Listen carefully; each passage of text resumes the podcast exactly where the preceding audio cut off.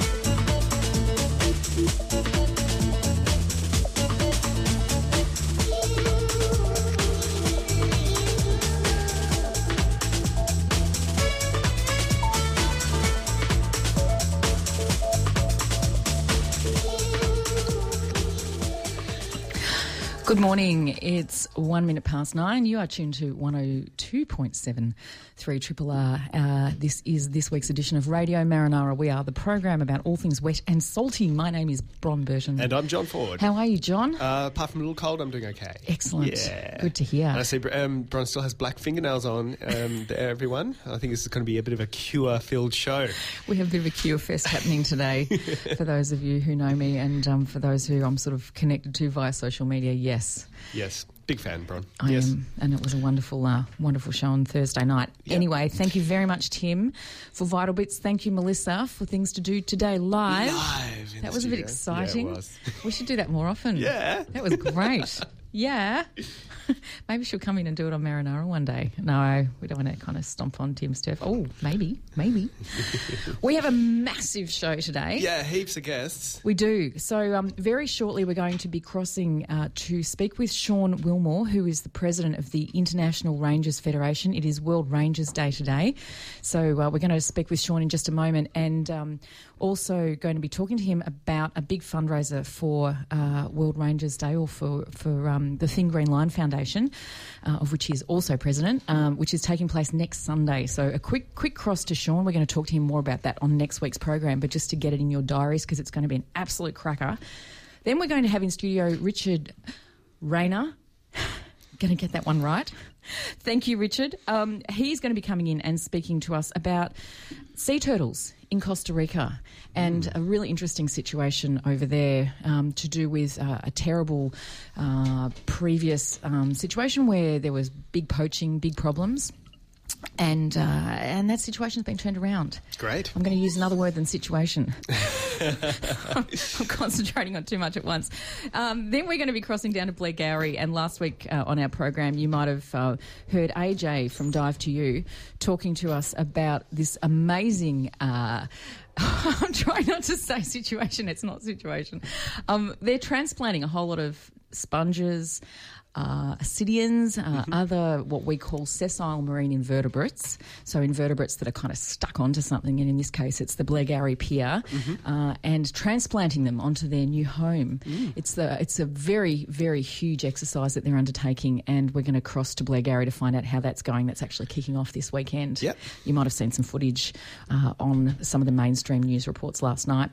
Then, John. Then we've got uh, Oliver Edwards coming in from the um, Good Fish, Bad Fish website, and he'll be talking about um, social license of fisheries and what it means to have social acceptance um, of a fishery and what that actually means for um, their existence, their continuation, and so on. So that'll be quite interesting, given particularly given a few um, recent um, sort of um, examples that we've we've had around that. That's right. Uh, and then to close the show, Alecia Bellgrove's coming in. Um, she is a lecturer and a researcher down at Deakin University's Warrnambool campus.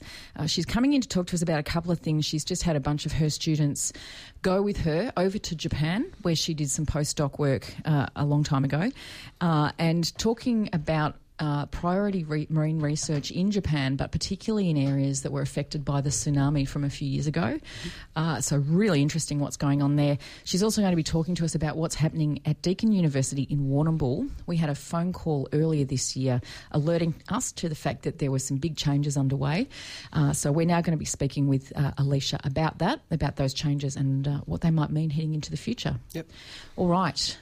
Right, well, the Super quick weather report, and Yeah, then we're going to go to. Sean. Well, it's going to be 17 degrees today. Fantastic. Nice. Yes, um, a little bit of sunshine and a little bit of cloud. Um, tomorrow's going to be top of 15, Tuesday 12, then Wednesday 13, Thursday 13, Friday 14, and during all those days there's going to be a very high chance of rain. So, yes, lots of cloud and lots of rain and between 12 and 14 during the week. But so make the most of today's 17.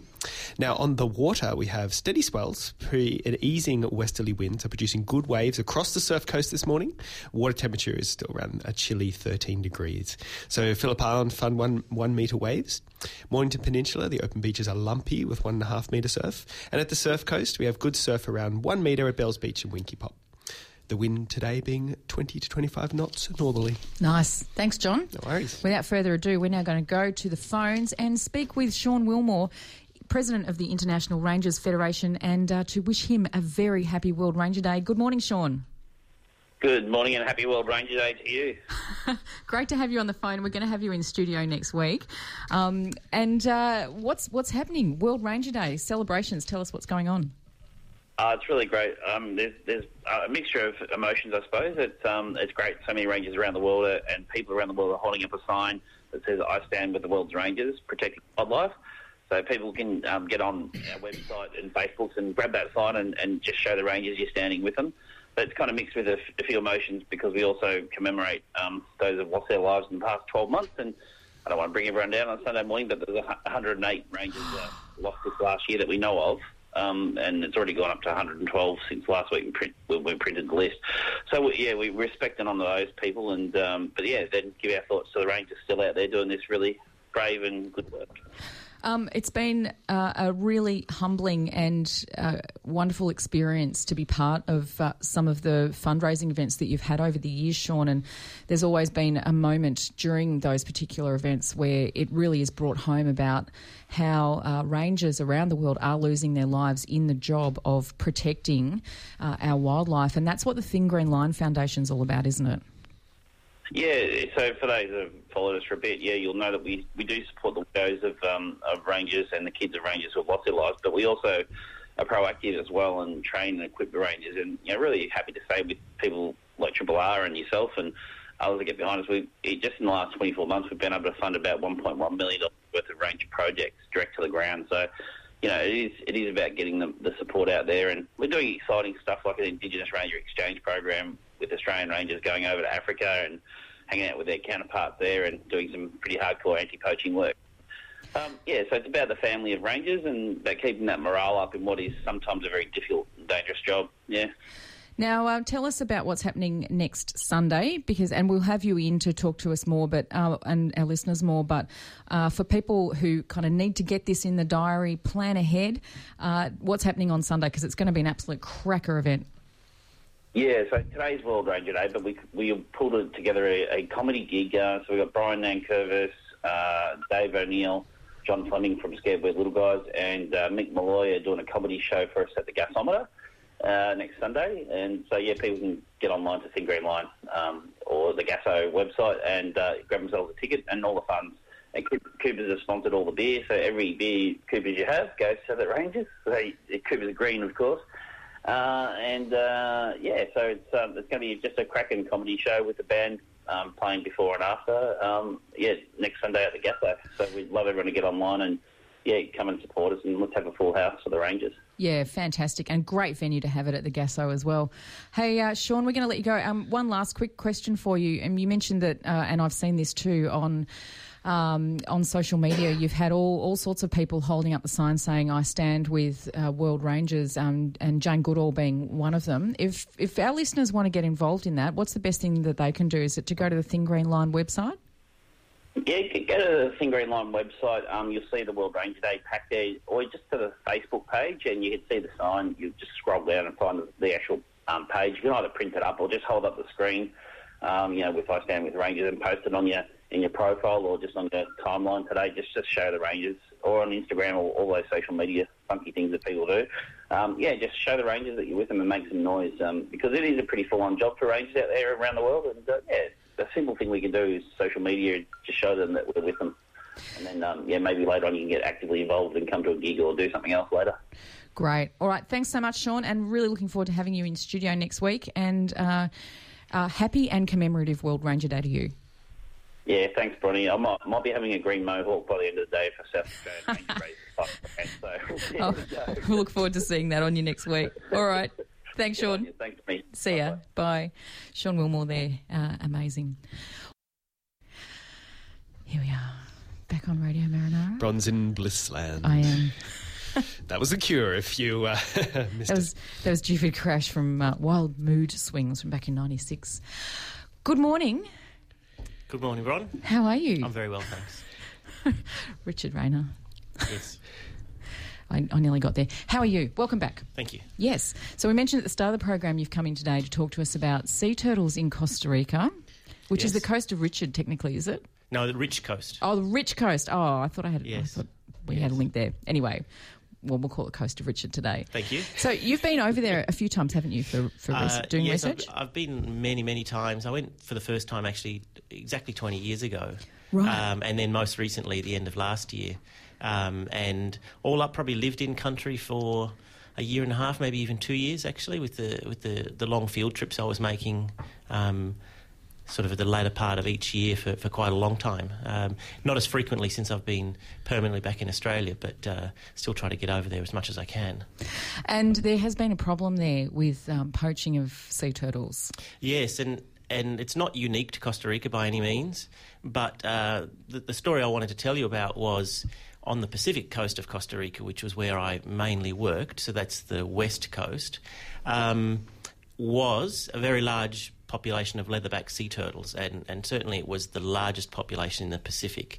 So the leatherback sea turtles are the, the very large ones, they're dark coloured um, and weighing sort of 350 or 400 kilos. We don't see them nest in Australia, or at least there's been no recorded nesting for probably 20 years or more. Um, and it was always a very, very low frequency. But we do see them in Australian waters because they come quite a long way south. They're very tolerant of cold water because of their size. But there was a major nesting colony in Costa Rica on that Pacific coast, and um, in an area that was fairly remote. But then in sort of the late 70s, that area became sort of populated at a small scale by people coming from the capital city, San Jose. And around that time, then uh, some organised poaching started. So sea turtle eggs are poached around the world, and sea turtle uh, adult turtles are, are poached that people eat, um, and the eggs the same. So the eggs poached for, for consumption, or are they poached in order to hatch them and then sell them on? No, they're generally purchased for consumption. Okay. So they're used in cooking, and depending on which species they are, others are also considered to be an aphrodisiac. So you have them in a shot glass with some salsa and, and scull it down. Oh, wow. I tried one once. Did you? I'm never going to do it again. Imagine sort of a, a raw chicken egg with just some strange spicy tomato sauce on it. It was. It was Nothing. I didn't feel any effect either, so I can't say it was really worth the trouble. Right. But um, I thought I should know what it was that people were doing. Yeah. But um, they're poached then for use in cooking or for this sort of supposed medicinal qualities. And um, at the particular beach where these leatherbacks were nesting, which is a place called Playa Grande, there was a quite organised system of poaching. Um, and the beach, was, which was about three and a half kilometres long, was kind of divided up into sections. And there was a woman in control of, of the place, um, Doña Esperanza was her name, and she would sort of settle disputes between the poachers. So she would sell them an allotment on the beach or rent them an allotment on the beach for the night and say, okay, this is your 100 metres or so. So you say poaching. Um, was it actually illegal to take them? Yes, it was, in that under Costa Rican law, all native wildlife is protected. Um, but it was one of those cases where probably most people didn't even know that you- there were these turtles there because there was no easy access to that part of the coastline. And So it was a word of mouth thing that people yes, and used. especially during the rainy season, the roads easily got cut.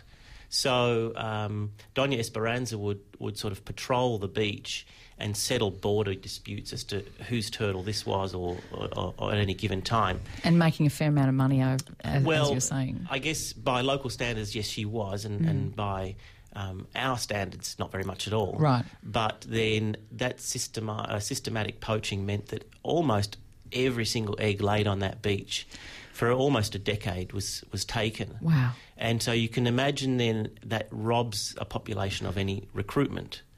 Um, so what occurred was that uh, this long-term poaching happened, and then the population suddenly started to crash, and went in sort of probably the mid 80s from a couple of thousand individual turtles nesting per year, rapidly declining, so that within the next five years or so, that was down to maybe 400.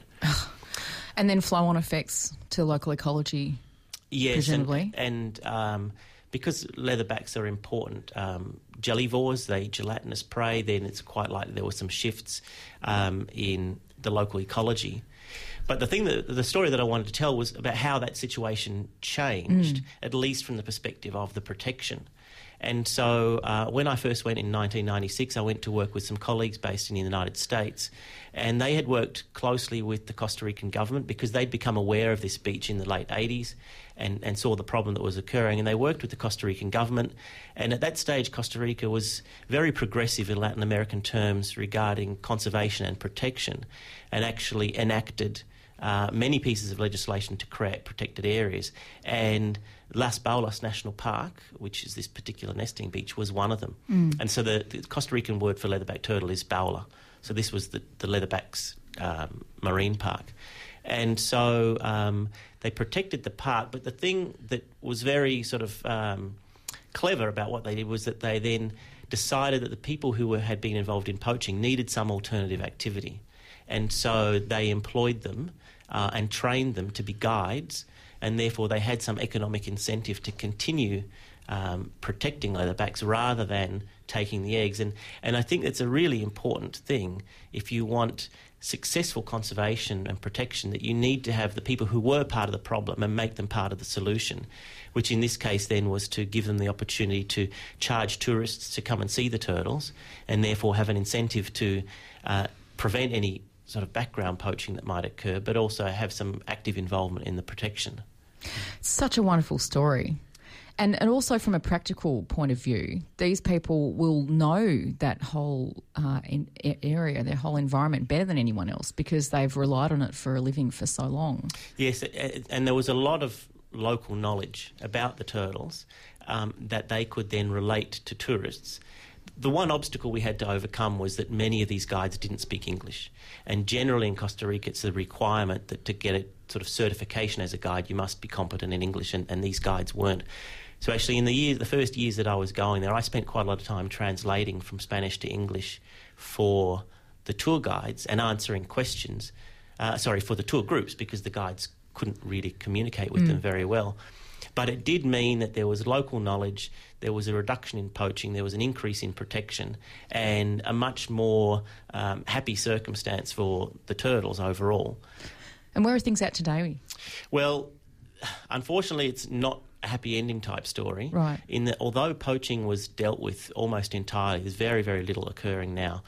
The problems for conservation at sea remain, which is to do with uh, incidental take by fisheries. Right. And so um, we did the calculations and the modelling and showed that possibly one in five turtles per year was dying, uh, being caught by in nets, and nets, long lines and so on. And and when you have a, a long lived animal like turtles, they can't sustain that kind of adult mortality. So the population has declined over the years. It's still present, but it has declined. And and I guess the way I would look at it is that all that beach protection um, and the removal of poaching has certainly bought us time um, time in which to reverse other problems and, and drive that population back upwards again. Looking at it locally, do you think, uh, given the turnaround that happened sort of on the shore, what hope do you think there might be to turn this around at sea? So you've gone from sort of having poachers to conservationists and, and advocates. Is there any kind of hope to have that same story sort of play out at a local fisheries level? I think you always have to be hopeful. Um, the difficulty is so much of what goes on at sea is totally unmonitored and unknown. So, um, what we really need to do is to give some sort of incentive to fishermen, local fishermen or commercial scale fishermen, to take the extra time and trouble to look after turtles when they catch them, because really they don't they don't want to kill them. but it's often a question of expedience when you've got a large animal thrashing around that's got a $5 hook in its flipper, that um, in many cases it's faster and, and easier to cut the flipper off than it is to try and retrieve the hook. Um, so to date, most of the actions have been about enforcement and monitoring and so on. Um, and there are, have been a lot, has been a lot of progress made with small groups to um, to change their practices to give them alternative ways or some additional resources. So there definitely is improvement occurring. Um, the question is whether we can do it quickly enough to save some of these populations. Thanks, Richard. My pleasure. Uh, looking forward to having you in again in the weeks ahead. I'm happy to be here. It's been a wonderful story. So, yeah, we'll catch up with you again shortly. Thanks, Brian. We've been speaking with Richard Reina. Uh, what a wonderful story that is. And you're listening to Radio Marinara on 3 Triple R. We're now crossing to Blairgowrie to catch up with AJ from Dive to You. Uh, good morning, AJ. Good morning, guys. How are we? Good, thanks. How are you? Yeah, very well, thank you. Much better weather today. Yeah, than last week. So, um, uh, fabulous footage we saw on um, some mainstream news reports last night about uh, the great sponge transplant. Uh, for listeners who didn't catch the show last week, what are you in sort of ten seconds? What are you uh, What are you undertaking? Oh, uh, potentially the largest sponge relocation in the world. Just a small project. looking at, just looking at um, trying to um, save this habitat, relocate five and a half thousand sponges from old wall section to new wall section. And this is a 300 square metre exercise, so it's going to take you um, about 10 weeks. And uh, today is day one. Day one, officially. one. It's fantastic. Yes, officially. The launch was yesterday, which we're happy to get some coverage, and uh, today we're, we're we're getting dirty. We're getting onto it. And you've got some fabulous weather for it too. What's um what's taking place today for our listeners who want to get down there and help you? This is down at Blairgowrie Pier.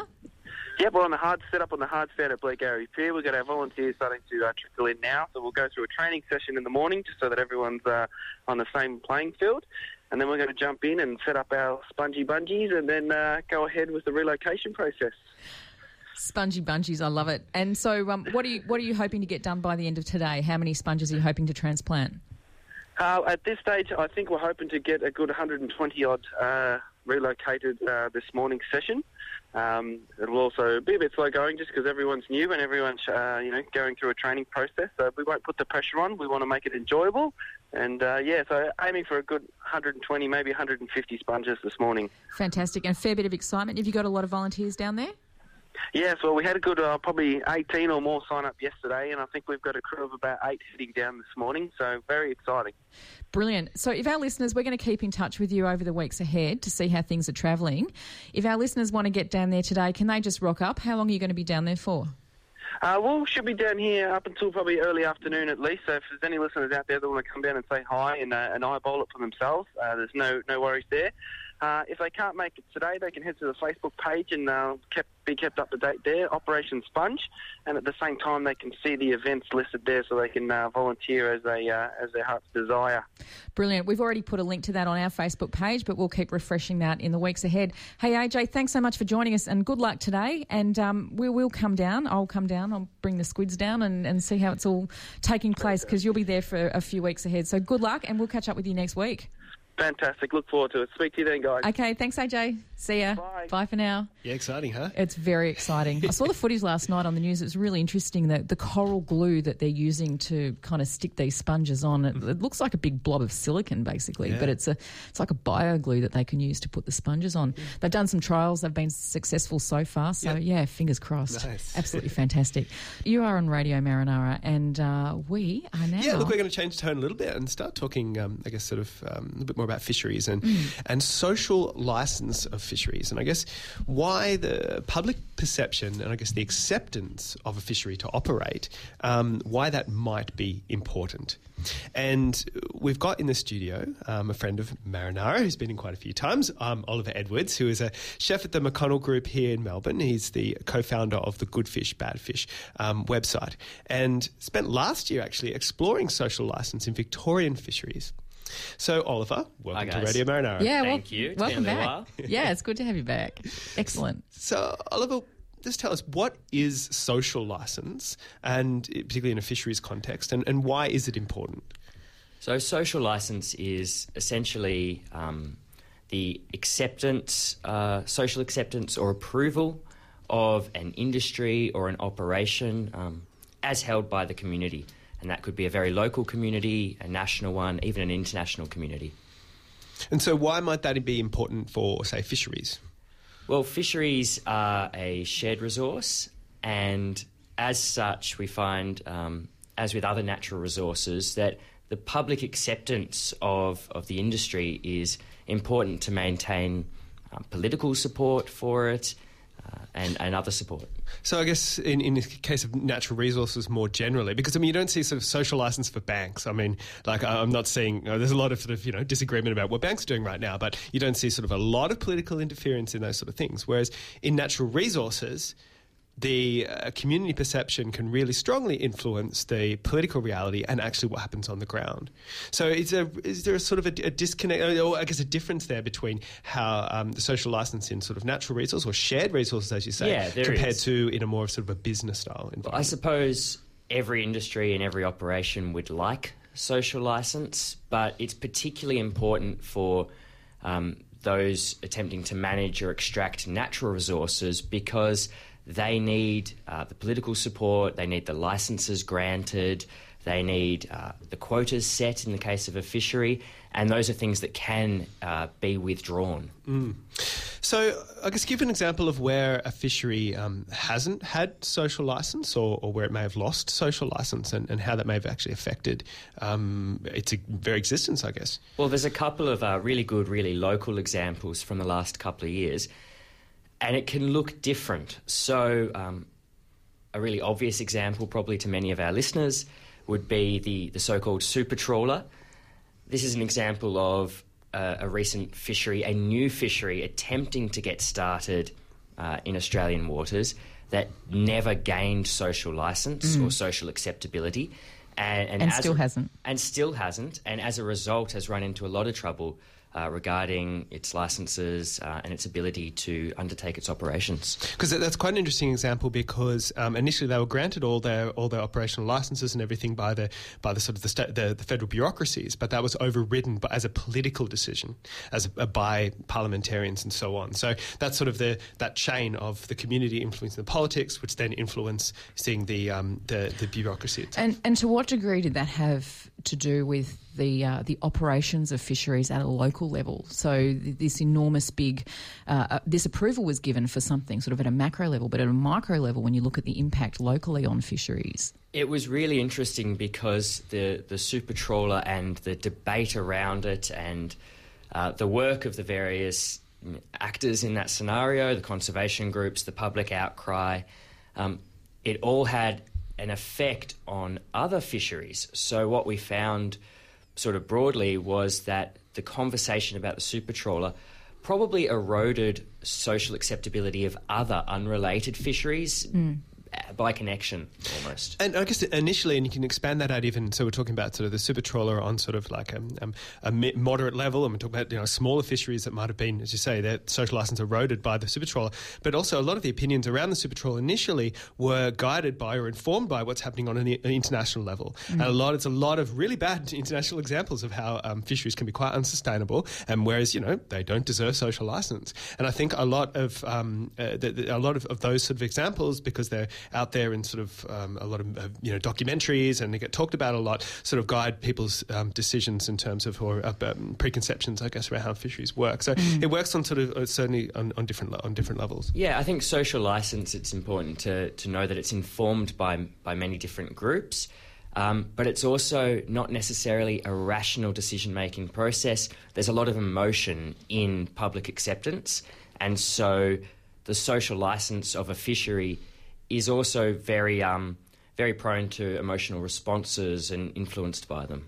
So something more locally, say the Port Phillip Bay example. I mean, that wasn't sort of a new fishery; it's been around for a very long time. But it's something that I guess it feels like it it, it, it lost social license over time, or you know, that's sort of the feeling it was. It was sort of there, there was very little understanding of the fishery or acceptance of, of the fishery um, yeah, more I- recently. I, think it's an interesting example of perhaps social license eroding very slowly over time to the point where maybe it didn't exist, but it wasn't realised by the fishers themselves.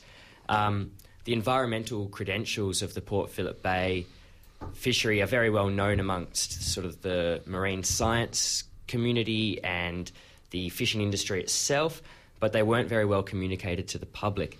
So the public didn't understand that there was uh, a pretty much well regarded sustainable fishery in Port Phillip Bay.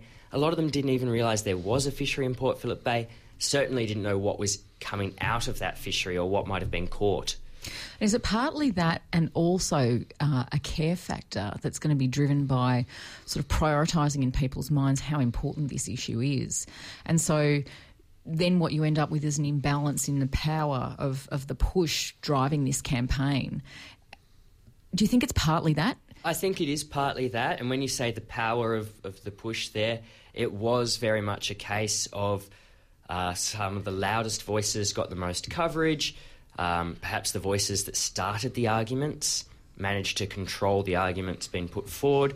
Um, but I think, in regards to social license, it's it was the lack of uh, community knowledge and social acceptance to start with, which put the uh, commercial fishers in Port Phillip Bay on the back foot. Mm. By the time this conversation about their fishery was taking place, it was probably too late for them to attempt to build community support. So, uh, what does social li- license look like? As in, how would a fishery gain it if it lost it or, or needed to? I mean, uh, it sounds like understanding, education, those sort of things are, are, are, very important. Just knowledge that it even exists, and um, I guess, and for members of the community to actually value it. So, what examples do we have of you know good social license in fisheries? Yeah, well, I think, like you said, I think for a community to value a fishery, first they need to know it's there, mm. and then they have to have some sort of connection to it. So, some of the best examples internationally and locally of strong social license to operate for fishers come from examples where the uh, consumers themselves, the public, the community, are in direct contact with the people producing the seafoods. Uh, internationally, community supported fisheries have had a lot of success. So, community supported fisheries. So that is where um, I guess an individual can buy fish basically direct or get delivered almost fish box like weekly fish boxes yeah, from exactly. direct from a fisherman, right? Yeah, yeah, So they follow the model of a community supported agriculture venture, and you can sign up to a season of fish. Um, there's a lot of information and education that goes hand in hand with that. And what has been found internationally is that the fishers taking part enjoy really strong community support. Um, we don't have community supported fisheries in Australia yet, at least, but we do have quite a lot of uh, fishers and seafood producers, including aquaculture, taking part in farmers markets and, and other direct sales uh, environments. Does it depend on where you are? And I'm thinking of Bermagui specifically, where our listeners know I spend as much time as I can when I'm not in Melbourne. Um, but there's a very big support there, and that's probably more of a, an exception rather than the rule. You've got a whole town that was basically built to support fishery, which in time has dwindled, but there's still that support there. There's still a co op, there's still a marina. They still sell fish uh, direct from the boats. They identify the boats that the fish have come from, so yeah. you can actually, you know which which boat has brought that particular fish in. Well, I think this really comes down to a, sort of this basic level of, of what, what, a fishery is there for.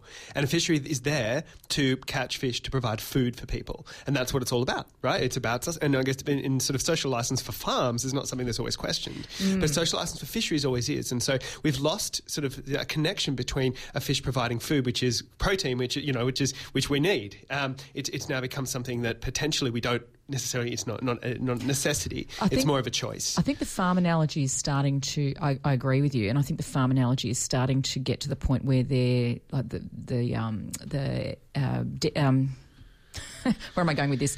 Dairy mm-hmm. and and the egg industry in particular is starting to get a lot more. In, in the yep. last couple of weeks, has been a good example of that. Yeah, I think that's a lot about methods rather than whether they should exist or not, mm. and that's different. And I think in these small towns, the jobs matter as well. Yep. Like the jobs matter much more than say in Melbourne, where it's, it's lost both. in the bigger job market. In all these examples, though, and whether it is eggs or dairy or fisheries, I think what it comes down to is a need for transparency, traceability. The Bermagui example is fantastic because you can buy the fish at the co-op there. I'm very familiar with their, their operation. You can buy the fish at the co-op. They label which boat caught it, and then you can walk down the pier and see that boat. Yeah, that's so right. So there is a, a high degree of traceability and yep. transparency, and that's what fishers are finding they need. It's communication, it's education of the public, and it's um, transparency and traceability that creates trust. And it, yeah, that's right. And it goes one. We're going to have to wrap this up, but it goes one step further than that too. It's that trust, but it's that personal connection. So it's just as you're saying, you can go and buy the, the fish, and you can look out the window and you can see the boat that it's come from.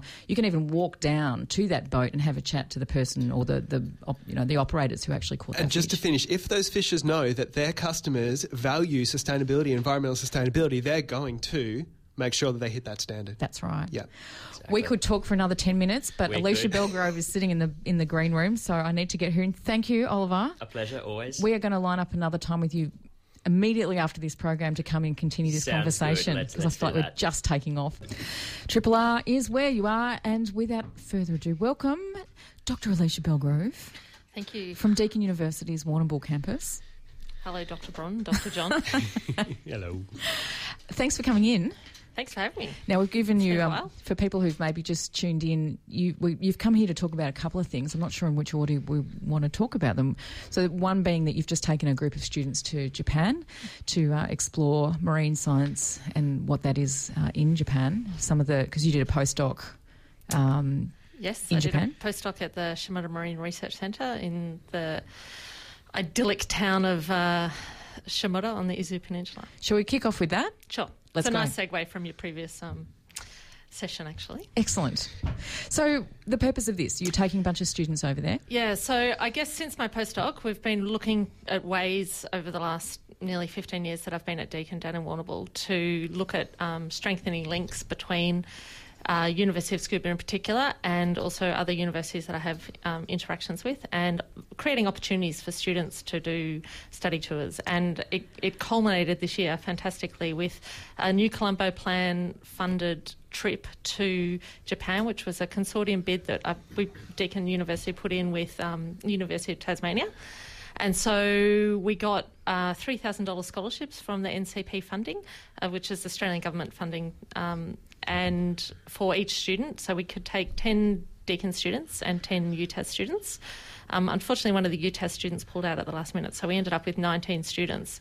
And we did a, mm, effectively a 17 day trip around Japan.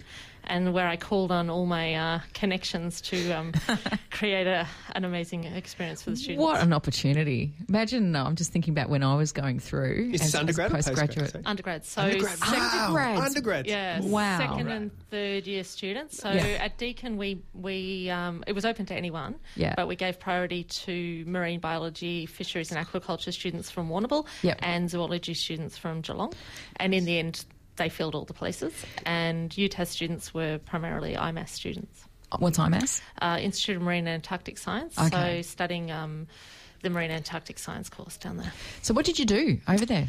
We first we arrived like in the evening, found our way across Tokyo, nav- navigated Tokyo Station with a crew full of people, which was terrifying, and. Um, we the next very next morning we went to the Tokyo Fish Market. It's Tsukiji, and um, then so that was amazing. Some of the a, f- a few of the students decided that they were going to get up early and go to the tune auction, but most of us, because of the late hour that we got in and the ridiculous amount of travel we did, we just went a bit later. So that was a really interesting experience. I'd actually never been there myself, and then after that we went down to Shimoda to the Shimoda Marine Research Station, which is associated with the University of Tsukuba, and I'd organised basically a five-day intensive, uh, marine science intensive down there. So we, um, they- they've got an amazing research vessel. We took them out on the research vessel. We went snorkeling. We did um, a communicating science through art workshop, which was really interesting with some local artists, and we. Um, and then the students did their own research projects. I want to talk. I want to make sure we've got time at the end to talk about what's happening Yeah. with Deakin Warrnambool, uh, but specifically to talk about what the the work that you did with the students uh, in the area impacted by the tsunami. Yeah. So, so I was going to say, after Shimoda, we went up north and went to Sendai for a symposium and then up to Minami Sanriku. So, Minami Sanriku is the town that was all over the news in, in the 2011 um, uh, tsunami. And uh, for me, it was terrifying because I'd worked there and I knew people there. And so it was very Confronting. confronting. And I went, I had a trip planned to go back there in 2011 in August. So I made a point to go back up to you know see my friends that had survived and and the impact was just life changing. And so I, I've been, and then I went back uh, last year with my family. And so I, when I, it, the NCP funding was in the in the pipeline, and so I thought we need to bring our students here. You know, our, our our students need to understand what's happening here, and so in a logistical nightmare, we managed to arrange an opportunity to take the students up there, and it was really amazing. the The first day we did a, a tour. We we heard from um, one of some of the survivors, and then we did a tour of the impact zone. And by the afternoon, everyone was in tears, and I thought, "Oh my god, what have I done?" but actually, talking about the social license, it was a the township has reinvented itself, and they're the first city in the world to, or the first place in the world to get um, aquaculture steward certification, so ASC certification, and forestry certification. Because effectively, what they've been created, what, what has been created is a blank canvas. Yeah. As, as devastating Yeah. and catastrophic as the tsunami was, you have a blank canvas. and the community got together with their their you know fishermen, aquaculture elders, the young folk coming through that are wanting to get in, and the the entire community was like just devastated. The livelihoods of all the community were just destroyed completely. So they had this opportunity and they've taken it. So it was actually amazingly inspiring. We're going to get you back on the program. This has been the thing I've been saying all through the last hour, but to talk more specifically about this and some mm. of the research and where that's going, we've got about two and a half minutes left, and I really want to talk about what's happening at Deakin in Warrnambool. Sure. So, to, to set the scene, uh, in March we had a phone call from someone after the show saying, Do you guys know what's going on at Deakin Uni in Warrnambool?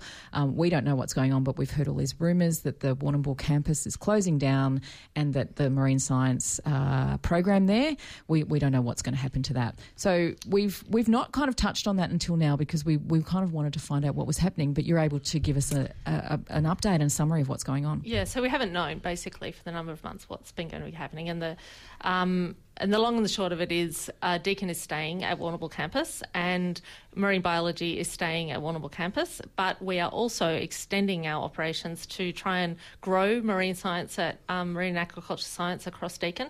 So for next year, we'll be offering marine biology at uh, Waurn Ponds campus as well in Geelong, as well as the existing intake into Warrnambool.